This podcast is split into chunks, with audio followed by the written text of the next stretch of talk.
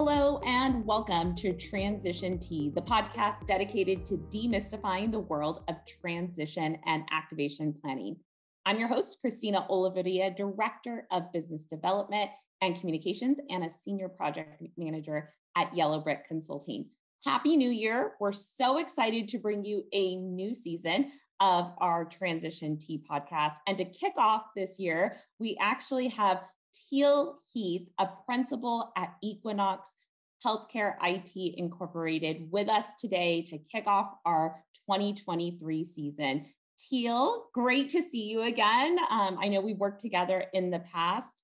How how's life been treating you since Loma Linda?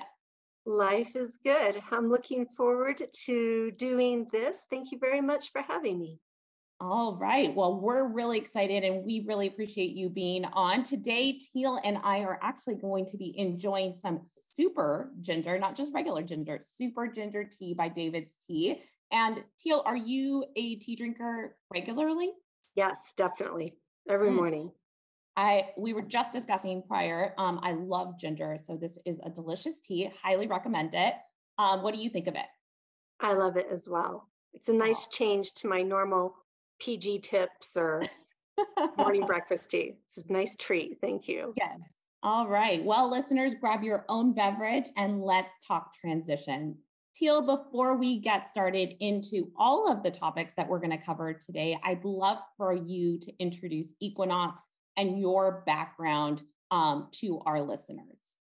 Sure. I am Teal Heath. I work for a healthcare IT consulting firm called Equinox. Equinox specializes in every technology aspect associated during hospital construction, aspects like the technology budget, technology resources, and um, very much in the technology installation arena. And for those interested in a career in healthcare IT, um, can you share how you got involved in IT project management? It really is such important role in all of our projects nowadays? Yeah, my story is pretty simple. I just out of high school went directly into nursing school. And as a young nurse, I was recruited into the hospital IS department.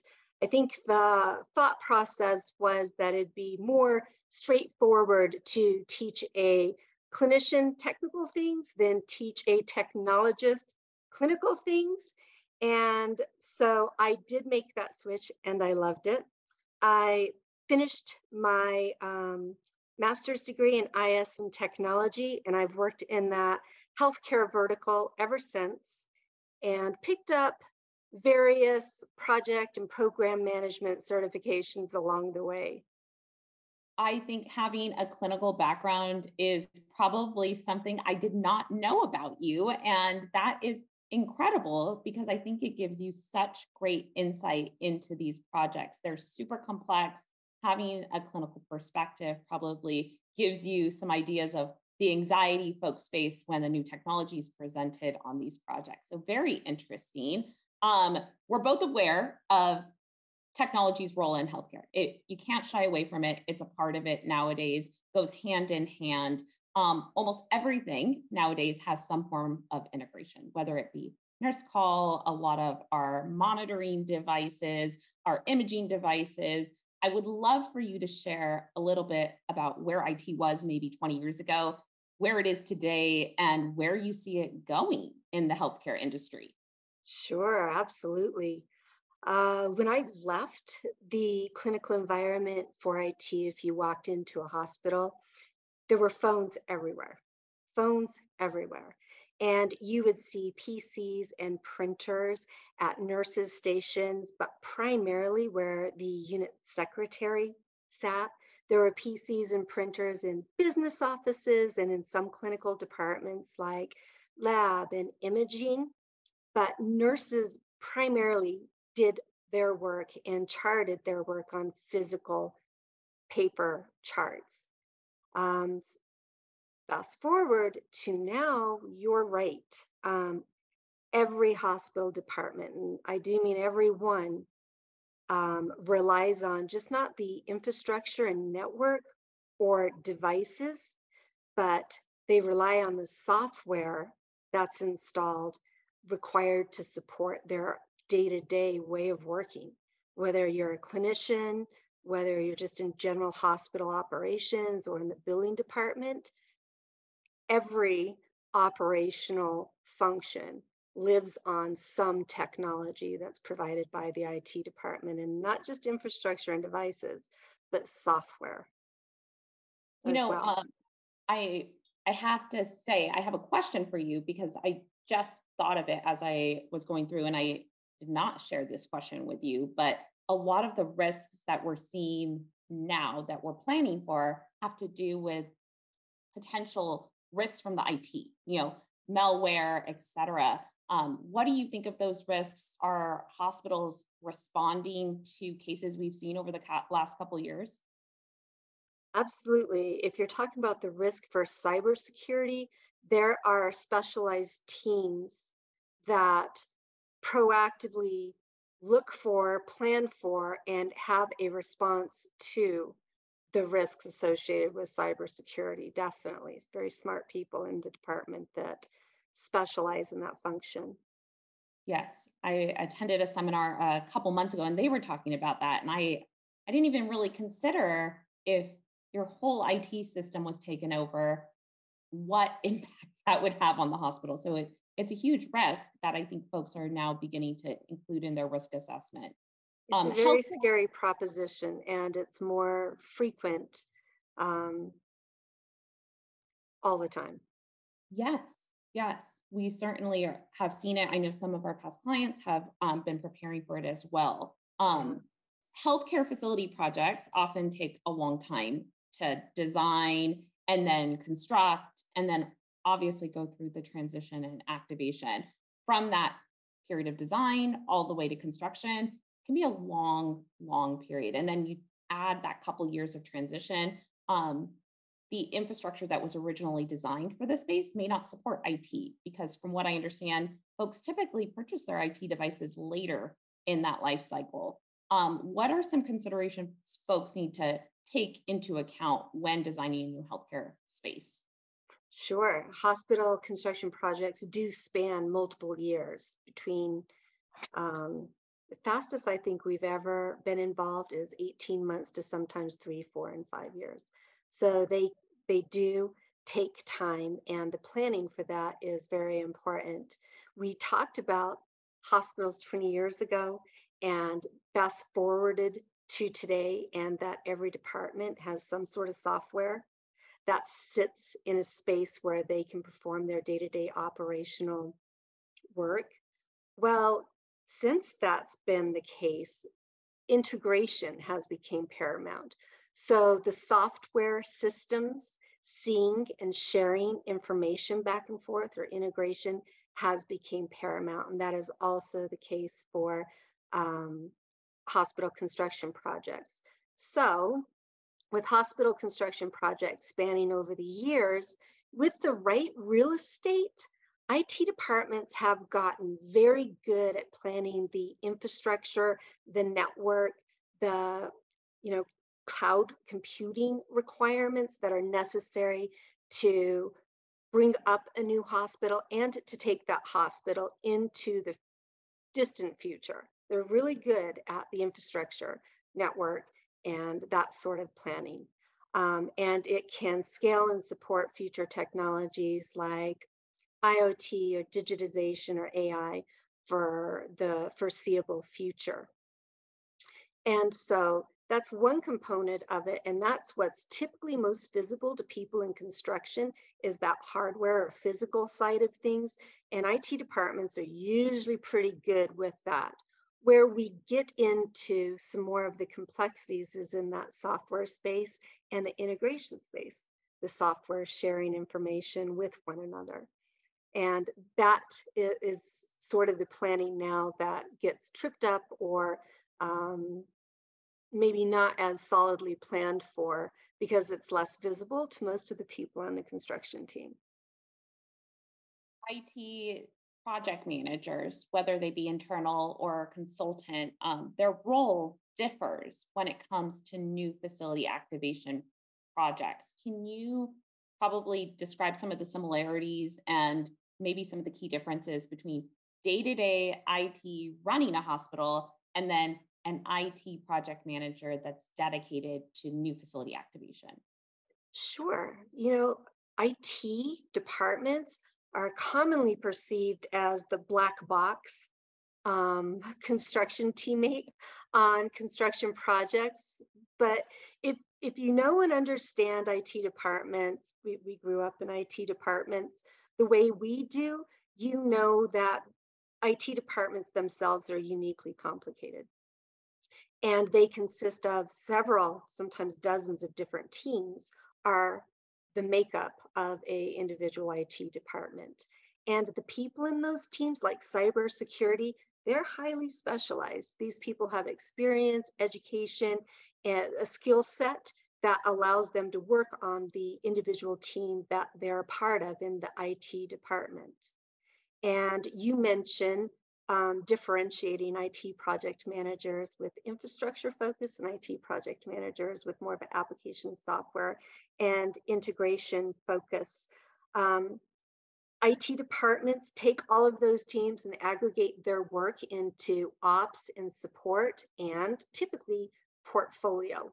Mm-hmm. Ops and support is the area in the IT department that takes the user's calls. They're busy putting in upgrades, enhancements, um, and maintaining the day to day work required. Portfolio are all the projects on the docket, and construction is one or a handful of hundreds of different projects typically in that IT portfolio. And so you have people working in an IT department in operational capacity supporting day to day maintenance of users. And then you have project managers who are typically um, have a have a skill set of either infrastructure and applications. Some have both, and the portfolio project managers pull from the resources in ops and support. So not only are the ops people day to day working, doing all their work, they provide resources to the project team as well. And no one in an IT department will go untouched by a project like a construction project. And so that's the difference from an IT perspective of ops and support and construction projects, how they live in an IT department, and then how they commingle to deliver on new technologies, or in this case, a new hospital. I think the analogy of black box is a really good one because many of us who don't interact on these on you know for for a living you know really view you know either the help desk or something and there's somebody that responds i don't know who and everyone's it right? It this it that but i love the fact that you point out that everyone does have a specialty and everyone's uniquely trained whether it be informatics or applications or emr build out um, it's important for teams when they're building this transition plan to understand all of those resources will need to be included. And I think a great resource that we've been using to interact with those teams early on are these tabletop events. Um, mm-hmm. I know mm-hmm. you you're working on a project with us where we're using those, and they really are department specific sessions where users get to get a good idea of what their workflows are going to be ahead of time before they're actually in the space. And it's been really beneficial to have folks like you and representatives from the IT team there to really talk about things, talk about planned integration, planned systems, et cetera. Um, can you provide some of those ideas of integration that is planned to impact workflows for on the clinical side, some of the integrations that you can think of, and mm. um, the difference between things that technology could do and things that you know it's supposed to do from a purchasing perspective Sure. Since we grew up in IT departments and understand the different teams and when they engage, um, whether the technology is an existing technology that they're using day to day or it's a new functionality that's going to be part of the construction project, because we know the players and their specialties, we're able to bring the IT people to the table with the clinical or operational or billing leads. And together we plan for, conduct workflow mapping, talk about what functionalities they have today, talk about the new technology that's in scope for the project, and they together plan the rebuild, retest, retrain, redeployment of the software that will sit on and or overlay their new mapped workflow um, in their newly constructed space. And um, this doesn't just help with getting them on board and being an active participant in the planning for the technology tools that are going to be in the new space.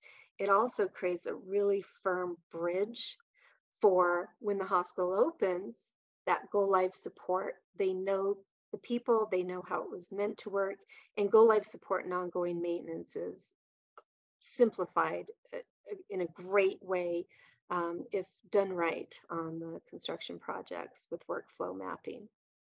Yeah, that partnership is so important. And having that trust that IT knows what they're talking about and the clinical users feel comfortable with that really does provide a seamless transition into that new space. Um, so once the keys are turned over to the owner, I think that's really when the real magic happens from the IT side, right? All of a sudden, work's happening in the building. We're getting the space ready for day one. Um, from an IT perspective, your office, you're usually waiting for certain things to happen. There's an order to the fit up or building readiness period, as folks call it. Um, can you share what that order is in terms of getting a space ready for go live once that fit up phase begins? Absolutely. We we rely heavily on two different things. One, uh, the experience of having worked on and managing multiple end-to-end hospital technology components for new construction builds. That experience then second, the second thing we rely heavily on is an integrated platform that we've developed that has all of those different projects in a software platform that we use to help manage our own workflow, our own um, mapping. And so you're right there's a point before you get the keys or a certificate of occupancy. Um, different projects call it different things. There are things the IT department can do and install. And we try to do as much as possible. We do do as much as possible until that turnover so that when we do get the keys, as you call it, Solstice Key helps us with deployment plans. So Solstice Key allows us the ability to overlap our work on top of an FF&E schedule. Hmm. So we know when furniture is going to be put in place. Um, it helps us overlap onto a construction schedule. So we're getting the max amount that we can get done before a certificate of occupancy, and then it creates deployment plans after their certificate of occupancy so that good deployments um, can be taken care of efficiently and uh, effectively. We're not going back to the same area to install a device. Um, we know when the furniture is going to be there and by floor we can really get a effective and efficient deployment plan. From um, a rollout perspective, is there a preferred method? You know, we see these big mega projects. Um, is it floor by floor? Does it matter what type of technology you're rolling out? Is it a manpower um, resource issue? Is there an approach that you prefer? Like floor by floor is what I prefer, or rolling out each specific item all at once? Or does it really vary from project to project? That's a good question, and it will vary from project to project. You can imagine that construction sometimes, even though it's post certificate of occupancy, vary in where they're at with their installations. So we come after furniture and fixed equipment for IT devices that are on countertops, like an office space or nurses' um, stations. And so we do, our preference is just knowing what that FF&E schedule is, knowing what the schedule, the construction schedule is. Oftentimes it is by floor. Sometimes it ends up being by department on a particular floor. We've gotten to where we can be pretty agile with Solstice Key and our deployment plans that we can estimate the amount of workflow by device placement, device type, and work with whatever the needs are going to be. Once those devices are in place, we also have a technical dress rehearsal tool that guides us through making sure all the devices, number one, have been not only placed, but on a network, tested, they print, and that they're ready for people like you when you come in and want to test out and plan um, the use of those tools in a test environment prior to go live. Things are ready and operational and we can communicate with you. And sometimes that can help inform the transition plan as well. That's incredible that you can estimate the resource and workflow because I think that would be valuable data that healthcare leaders want as they're evaluating the overall status of the project. You spoke about technical dress rehearsal. I have to ask you, um, can you define to our users what a technical dress rehearsal is and then when is appropriate to have one um, sure. on the go live schedule? Sure. So getting the devices, IT devices, whether it's a printer or PC or some other uh, piece of IT supported equipment unboxed and placed in the location where it will be used is, you know, not even really half of the work. Once the devices are in place, part of technical dress rehearsal is to verify that the device is accurately writing a network, configured to print to an appropriate printer within a clear approximation of where the device is. And then each device, depending on department, will have different software required to support the different functions. And so technical dress rehearsal makes sure that there's network connectivity, printing, the software that should be there is there.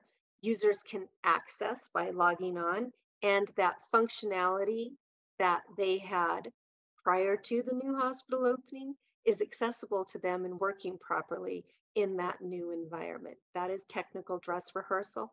And optimally, it's done before any transition activities so that when you're bringing groups of clinicians or different people in the hospital into the space to practice their work so that it's as seamless as possible on first patient day or patient activation, we know that the tools they use are there and that they're functional.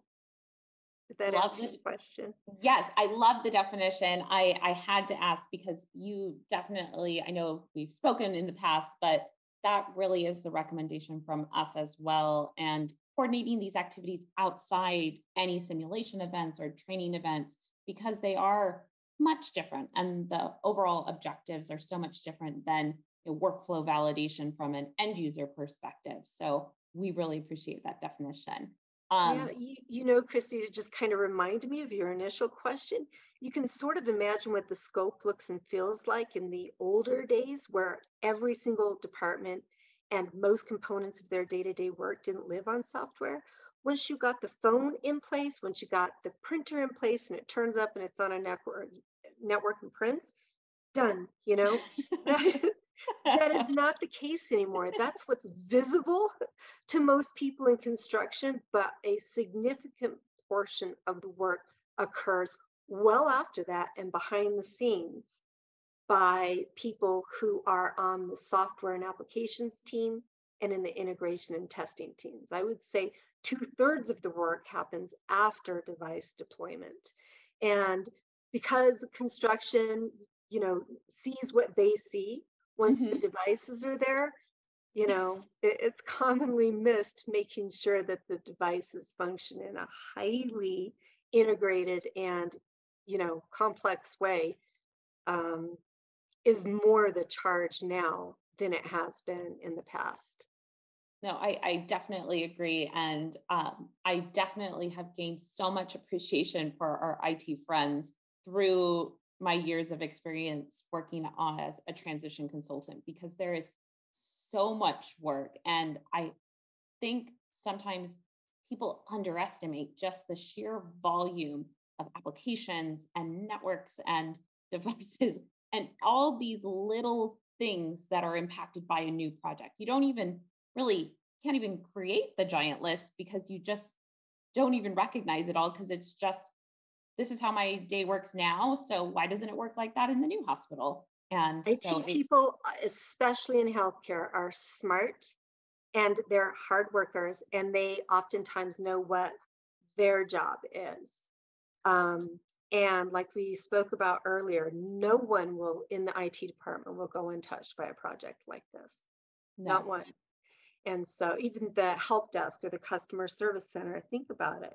They have to know all the nuance and new things going into that new hospital. Not one team will be untouched by a project like this. So I have that same admiration for people who work in IT.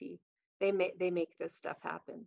They really do. Um, you know, as I we're closing out a project right now, um, almost almost to day one, and I think a lot of the IT items every day we're getting a report out from them, and um, you know they're they are making the magic happen so that patients have that integration. The status boards are working, the TVs are functioning, the phone rings where it's supposed to. All everything is, is so tied to IT nowadays. Um, as consultants, I think one of the hardest things for me is kind of letting folks do their job as the project winds down. You, as Equinox, you're so integrated into that team. I've seen you on site um, and the work your teams do with the IT leaders with healthcare projects. What point do you start saying, IT help desk, this is now your job? Yeah, that's a good question. Transition to ops can be a tricky thing. Equinox, as we talked about before, we're lucky to have the experience of multiple repetitive projects. And so that experience allows us to Kaizen or constantly improve on our own processes. And that includes our integrated software platform, Solstice Key. So the way we handle preparing for transition to ops is we coordinate with the different IT teams to have an IT command center. Um, this is a location where IT players staff the command center. We help them know what players are going to be needed when to support first patient day or activation. We help them channel calls on uh, first patient day to the command center. And we have IT players at the elbow of the people they support in the hospital. So when the hospital opens, calls are channeled through this IT command center. We have people at the elbow of our users to help them with the support calls that come in. And then gradually, after a day or two, when those calls reduce in count, or severity to what looks like a normal day-to-day operational call center, the IT command center will sunset and all of the user calls will just be channeled through the customer service center or the help desk per their normal um, operating procedure. And so we help coordinate the IT command center, make sure it's staffed, have a plan that helps them channel the calls and prioritize them. There's a mechanism to make sure users have support from people at the elbow. We have criteria through Solstice Key, depending on the project size and complexity, that we can help recommend either reducing the staff in the IT command center and eventually sunsetting the IT command center and removing ourselves and having a transition to ops. When that command center closes, Christina, we consider that facility transition to ops. And then we break away and we wrap up punch list items, start closing documents, start wrapping up and reconciling technology budgets. And the hospital and the IT department support themselves in an operational environment like any one of the other hospitals they have up and running. I always think it's incredible going to a hospital the day after a patient move. Um, and it's like we weren't ever planning for a patient move. Everything's running. folks seem calm. Um, it's incredible how quickly operations just takes over from that transition period. So thank yeah. you for that summary. You're welcome. Um, well, my favorite part of the podcast is about to begin. And that is an opportunity for our listeners and myself to get to know you a little bit better through some quick questions about teal. What do okay. you say? You ready? Let's, let's, do it. Yeah. Okay, here we go. So we'll start easy. New year, new me. What's your 2023 New Year's resolution? Um, I definitely have business resolutions and goals that I want to achieve. Personally, my goal every year is a very nice travel trip somewhere to learn and see something new and uh, meet new people. Have you identified the location this year or still yes. mapping it out? No, I'm I'm a project planner by nature, so it's pretty well mapped out through the end of the year. Where are you going? it's a gift and it's a curse. Um, we're doing Egypt in oh, um, what November. How fun! I know Kelly was trying to go this year, so so fun, very very fun. Yeah, and Egypt's um, on the docket. Are you going to go the pyramids, the full Egypt experience? Yes, we're doing a river cruise. And so there will be, you know, the, the whole gamut of all things Egypt. And oh, that'll be cruise so is actually down the Nile. And so that by itself sounds romantic and wonderful to me. Oh, well, that's a good one. Um, your favorite winter activity? We're in the middle of winter right now. Yeah, we definitely are a skiing and snowboarding family. We're going this weekend, and uh, both of my girls um, snowboard, and we're involved in making sure our nephews and our one grandson, he's, they're Colorado kids. They have to know how to snowboard and ski. So that's definitely our favorite winter activity sounds fun and a little bit dangerous and risky, but fun nonetheless. My um, eldest went snowboarding and I think I had anxiety all day. So, um, favorite animal and why? Oh, I love the critters dogs, cats, anything that I can have around and close. I like, I've always had pets around the house. So, um, companionship kind of, is why. What kind of pets do you have right now? Right now I have my grand dog. It's my daughter's dog that we watch during the day. Um, be, otherwise should be home alone quite a bit. And she is a pit bull. I think she's 13, kind of a little old lady dog. Yeah. Aww. And then of course I have a cat called Juno and he's a teenage male and thinks he runs things and you know animals are um, an important part of families. So I love the fact that you speak of them as such. Um, go to snack. I think project managers run on snacks. Um, what's yours? Oh, I love popcorn and coffee. Oh, and popcorn, coffee, and probably more coffee. Yeah. nursing school taught me to love coffee. Nursing school, I blame nursing school for teaching me to love coffee. And then you know, just quick and mobile snack popcorn is usually pretty good for me. Popcorn is delicious. Those are good ones. Um, okay, the book I would recommend to somebody, or the book I recommend to everybody, is. Oh my gosh, I love reading. Um, I belong to a book club.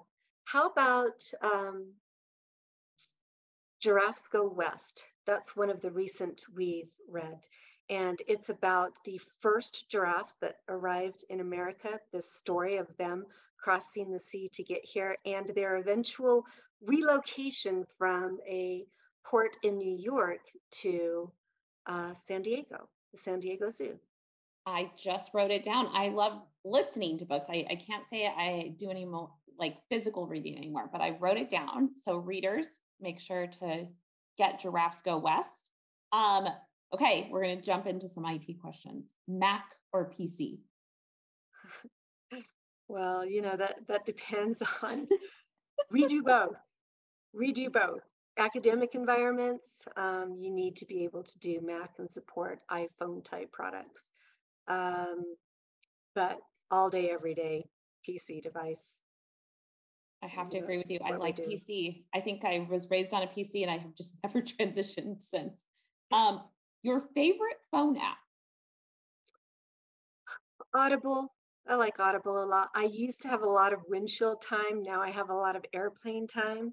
And, uh, you know, I, I try to make good use out of that time with either reading a book or listening to a book. So Audible, I, I think would be my go-to.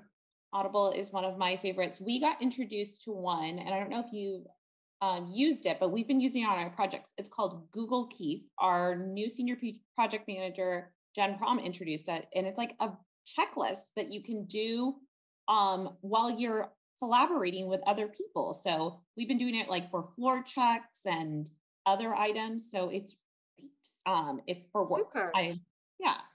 Um, all right. You. Game changing home gadget, and this is more of a personal question um, that everyone should have. I know the air fryer was popular last year. oh, I use my rice cooker all the time. A lot of people don't know that you can use your rice cooker for soups, oatmeal, um, to saute, to steam. Rice really? cookers, they do it all. And I probably use mine most days. Yeah. Wow. I didn't even think about using it. And I have a rice cooker. You know, we buy all these gadgets. I don't think we have places to put them. I think they're like, you know, shelved some, somewhere. All right. And um, lastly, from a technology trend, what is something that's exciting you that you're seeing, you know, come about on either projects or you're reading about? I'm very excited about advanced intelligence. Some refer to as artificial intelligence and digitization. Um, patient engagement is a thing that should be near and dear to all of our hearts because as human beings, sooner or later, we're going to be a consumer in the hospitals that we're building and the technologies we're providing. And so if it can make things simpler, more straightforward, or ease anxiety or unknown for patients, I'm all in. And patient engagement, um, I think will help get us there. I, I love that you said that we were we were had the pleasure of working on a project um, about almost two years ago, and they it was a children's hospital, and you know kids love video games, it was for MRI suite, and they developed this VR experience to explain to the child what to expect, but did it in a way that it kind of was video game like, um, which I agree with you really does ease anxiety because these machines seem scary, um, and kids especially they don't know what to expect, and parents we are, we're anxious. So yeah. yeah great example. super neat. All right, Teal. Well, thank you so much for being our first guest of 2023. Um, for those that want to learn more either about Equinox, have questions for you, is there a LinkedIn handle that they can connect with you on? Sure. You can find us at Equinox Hit, equinoxhealthit.com, and or look for me, Teal, like the color Heath, H-E-A-T-H on LinkedIn um, glad to connect. And thank you very much for your time. It's been fun. Well, thank you so much, Teal. And we thank you for being on our first episode of 2023. Our next episode promises to be just as exciting. We'll have another healthcare leader on to talk about best practices, share lessons learned, maybe some new technologies that are up and coming in healthcare. We thank you all for listening. If you want to hear more episodes like this one between me and Teal, you can certainly find us on either Spotify, Apple Podcast, or wherever you enjoy your podcast. And if you actually want to watch this episode, we have a YouTube page that has lots of fun videos of folks having conversations like this. So please check it out. Until next time, cheers.